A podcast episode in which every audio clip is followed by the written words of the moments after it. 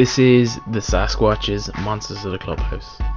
Tales of when athletes throw it all away and end up behind bars or worse.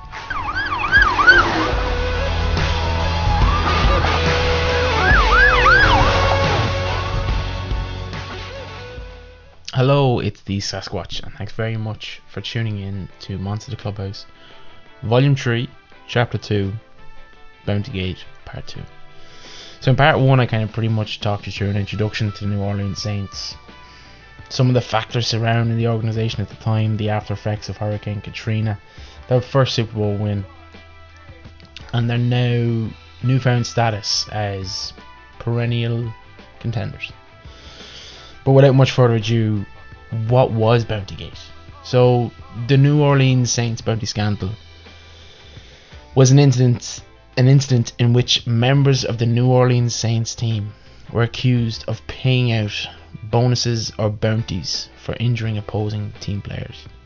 The pool was alleged to have been in operation from 2009. You may recall I, I discussed the poor defensive performance in 2008 all the way through to 2011 when it was discovered. League Commissioner Roger Goodell responded with some of the most severe sanctions in the league's 92 year history, and among the most severe punishments for in game misconduct in North American professional sports history. Defensive coordinator Gregg Williams was suspended indefinitely, though this would be overturned. Head coach Sean Payton was suspended for the entire 2012 season, the first time since Chuck Fairbanks in 1978 that a head coach had been suspended. General manager Mickey Loomis was suspended for the first eight games of the 2012 season, and assistant head coach Joe Vitt was suspended for the first six games of the 2012 season. The Saints organization were penalised half a million and forced to forfeit their second round draft pick selections 2012 2013. In May of 2012, four current and former Saints players were suspended after being named as ringleaders in the scandal, with linebacker Jonathan Vilma also being suspended for the entire 2012. However, former Commissioner Paul Tagliabue overturned all sanctions against the players in 2012 after finding that despite the players being very much involved, the coaches and the Saints organization were primarily responsible for the scandal. The NFL has long frowned upon bounties or non contract bonuses, as it officially calls them. However, it's alleged that this under, underground culture of bounties exists with teams turning a blind eye to the practice. The league constitution specifically forbids payment of bonuses based on performances against an individual player or team as well as bonuses for on field misconduct. The NFL holds that such practices undermine the integrity of the game and also would allow teams to use such payments to circumvent the salary cap. The collective bargaining agreement with the NFL Players Association also forbids this practice, as does the standard NFL contract. Every year, the NFL sends a memo reiterating this ban to every team before training camp opens. However, according to many former players, bounty systems of some sort have been around the NFL for decades, with the percentage of players participating speculated to be around 30 to 40%. According to these players, such bounty programs were usually informal and often between players only, more with intent at locker room bravado and systematic malice.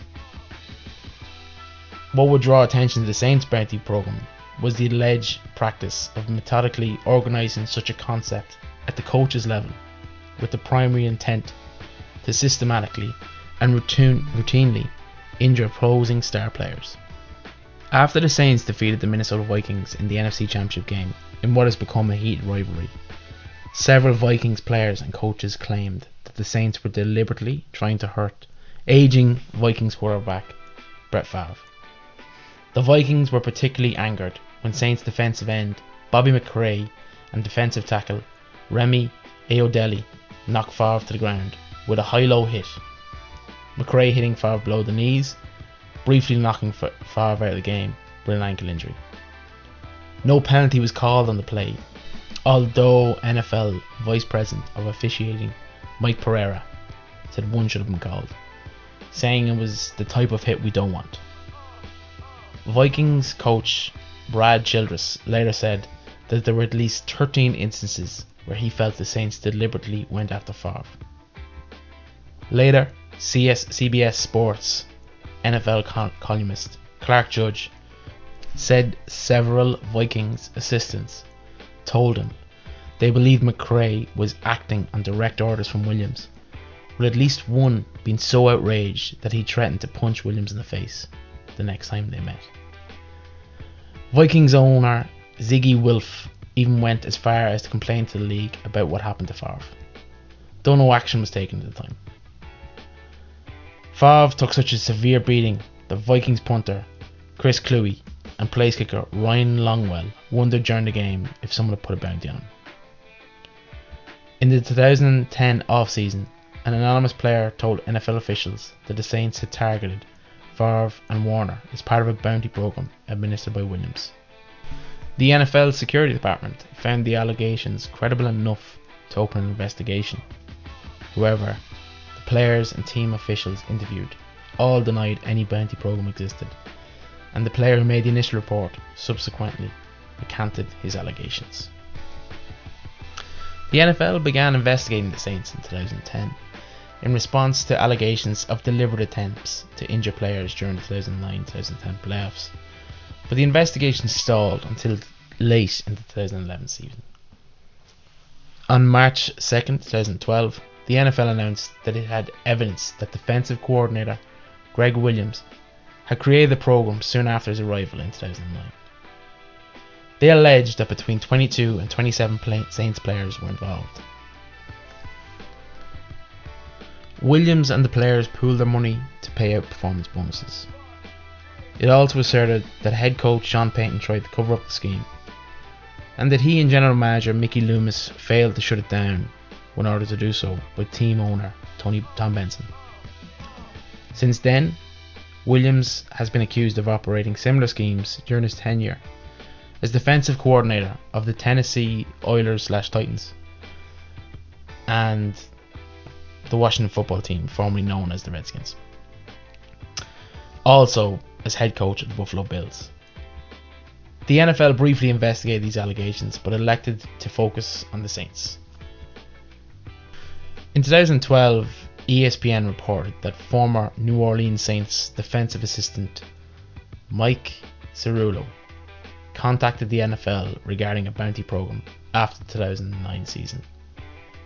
Cerullo was released after the 2009 postseason for poor performance and lying about personal leave, according to the New Orleans Saints. Cerullo testified that he kept track of payments and pledges made. Cerullo also states in the article I was angry for being let go by the Saints, like the lover scorned.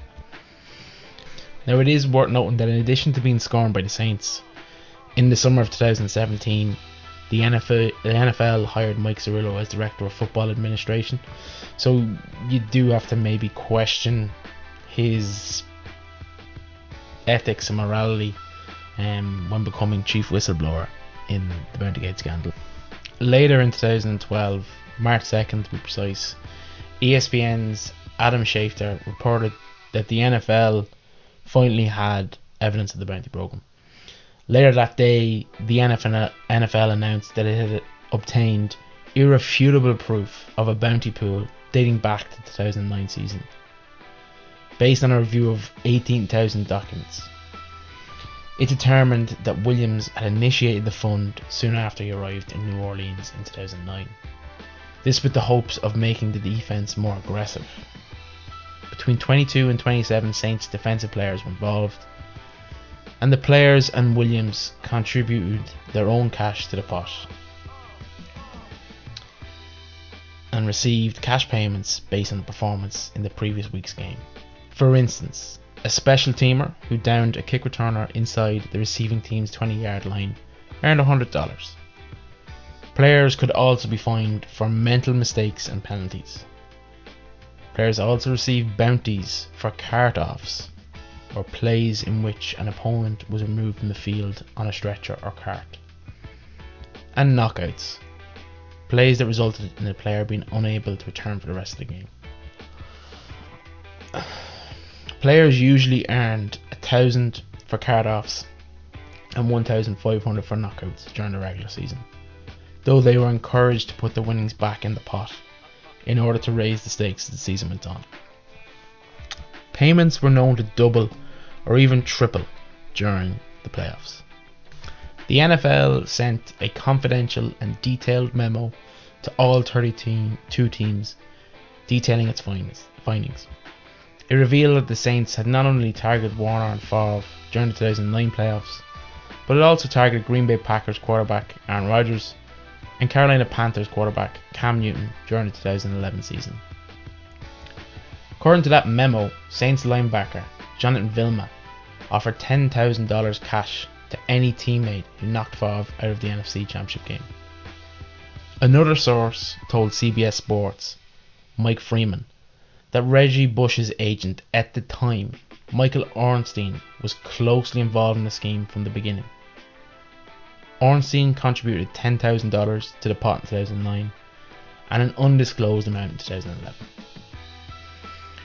After later investigations into the 2012 season, the NFL also found evidence that the Saints put a bounty on then Seattle Seahawks quarterback Matt Hasselbeck during the 2011 wildcard playoff game. That was obviously the infamous Beastquake game as well. The league found that Payton not only knew about the scheme, but tried to cover it up during both league investigations. During the 2010 investigation, Payton told Williams and Vitt to make sure our ducks were in a row when the league interviewed them. Before the start of the 2011 season, Payton received an email from Ornstein detailing the broader lines of the scheme. In that same email, Ornstein offered 5000 to anyone who knocked Rodgers out the 2011 season opener. Payton initially denied knowing that this email existed, but subsequently admitted that in fact he had read it. When Benson was informed of the league's findings, he called in Payton and Loomis and ordered the program shut down immediately.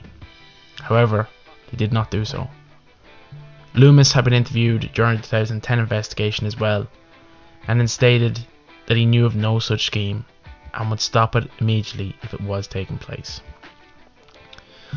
The league also found that Vitt, whom Payton had assigned to monitor Williams, also knew about the borderlines of the scheme and even witnessed Williams handing out payments to players. This, however, failed to tell anyone about it.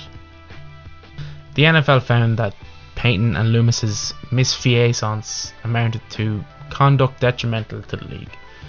The NFL found no club money had been used to fund the bounty pool and praised Benson for doing what he could to shut down the slush fund. Nonetheless, it found the Saints organisation as a whole guilty of conduct detrimental, detrimental to the league due to Williams and the players' maintenance of the bounty pool, as well as Loomis and Payton's failure to act in a response manner to stop it. Several Chicago Bears players and fans believe that the Bears were targets of the program during the second game of the 2011 season. A 30 13 loss to the Saints. Quarterback Jay Cutler was sacked six times and nearly lost his voice when a Saints player kicked him in the throat. Later in the game, offensive tackle Frank Omiyale yanked a Saints defender off Cutler when he saw what he later called some dirty stuff. The Tampa Bay Buccaneers quarterback Josh Freeman reported the Saints' tendency toward illegal hits was common knowledge among the Tampa Bay coaching staff. Preparations for Saints games included warnings to offensive players to keep their knees protected, especially on plays near the sidelines. In June 2012, the league revealed that it had possessed a ledger detailing the weekly earnings of the players, which are earned for cart offs $1,000 and wax $400 and deducted for mental errors. However, on the 26th of July 2012, Vilma and several witnesses from the Saints testified in front of a federal judge in New Orleans that NFL Commissioner Roger Goodell got his facts wrong in the bounty scandal. He's quoted Everybody was sworn in under oath in front of a judge, with the risk of perjury and jail time if we were lying, and categorically denied there was a bounty. Vilma said in a text message to ESPN's Ed Werder Seven people testified, two sworn affidavits, all saying the same thing. And I ask that you and ESPN report the facts. No more bias or BS or hearsay. I gave you facts that you can report if you so choose. Tulane University Sports Law Program Director Gabe Feldman, who attended the hearing in court, said, Clearly, the judge, by her questions, indicated that she thinks Goodell overstepped his authority, and this case was always going to be about if he executed his power fairly. The NFL's retort is that with all due deference, you don't get to second guess Goodell. Judges only have a limited jurisdiction over arbitration issues. Shortly after the Saints' bounty system came to light, four former Washington Redskin players, as well as a coach, told the Washington Post, Post that Williams operated a similar system while he was the Redskins' defensive coordinator from 2004 to 2007. The player said that Williams paid his crew thousands of dollars for aggressive plays, with the biggest payouts as much as 8,000 coming for kill shots that knocked opposing players out of games. Chicago Tribune NFL analyst Matt Bowen, who played for the Redskins at the time, later wrote in one of his regular columns the bounty pool was funded by fines for mistakes made during practice and in games and insisted that similar systems operate on other teams. And on March 4th, the Post reported that the NFL was investigating the allegations against Williams with the Redskins. Several former Bills players subsequently told the Buffalo News of a similar system during Williams' tenure as Bills head coach from 2001 to 2003. However, they didn't agree on whether there were rewards for intentionally injuring players. Coy Wire, the safety during Williams' tenure, said Williams gave bonuses for hits that left opponents seriously injured, while two other players said the bonuses were awarded for knockouts. So with so much evidence and the decision all but made, what exactly were the punishments? So on March 21st, 2012, the NFL issued sanctions to Saints coaches and front office personnel for the roles in the scandal. Williams, the key kind of name mentioned, was suspended indefinitely and was banned for applying for reinstatement until the end of 2012 season at the earliest. Payton was suspended for the entire 2012 season, effective from April 1st. He is the first head coach in modern NFL history to be suspended for any reason. Loomis was suspended for the first eight games of the 2012 season Vitt, who had been tabbed as a possible candidate to serve as interim coach in Payton's absence, was suspended for the first six games of the 2012 season. This did not automatically disqualify Vitt from serving as interim head coach per se, as his suspension was not effective until the regular season. The suspension terms allowed him to coach the team during the training camp and preseason, and then return during week 7. The Saints announced they would implement this scenario for 2012. The Saints were also fined half a million, the maximum fine permitted under the league constitution, and had to forfeit their second round draft picks in 2012 and 2013. Their first round pick in 2012 had already been traded to the New England Patriots, and therefore could not be forfeited.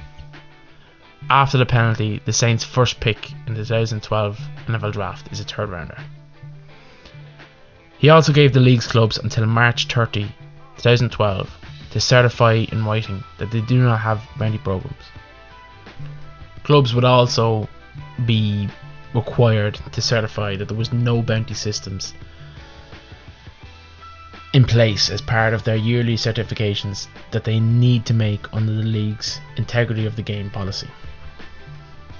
Williams, who left after that season to become defensive coordinator the St. Louis Rams was summoned to NFL headquarters. after the investigation concluded in mid February. He initially denied any involvement, but recanted and admitted everything in a meeting with Goodell. After the story broke, Williams issued a statement calling his involvement a terrible mistake. Williams said that he knew all along the slush fund broke the rules and that I should have stopped it rather than get further involved. Goodell said in a statement that he found it particularly disturbing that the Saints were deliberately trying to injure other players, and he said that players and coaches in, involved in the scheme could face further fines and suspensions. And finally, Tom Benson, the man with no involvement but all of the heat, um, issued a statement on the Saints website saying, "I've been aware, been made aware of the NFL's findings relative to the bounty rule and how it relates to our club. I have offered, and the NFL has received, our full cooperation in their investigation. While the findings may be troubling, we look forward to putting this behind us and winning more championships in the future for our fans. And as for the final nail in the coffin, this came on the 5th of April. Documentary filmmaker Sean Pamphilon released audio of a meeting Williams held with his defense prior to their 2012 divisional playoff game against the San Francisco 49ers. In a profanity laced speech, Williams instructed his players to deliberately try to injure several 49ers players.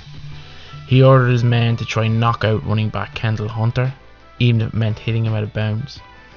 He specifically directed them to try to tear wide receiver Michael Crabtree's ACL, injure tight end Vernon Davis's ankles, and go after kicker, kick returner Kyle Williams, specifically because he had a history of concussions.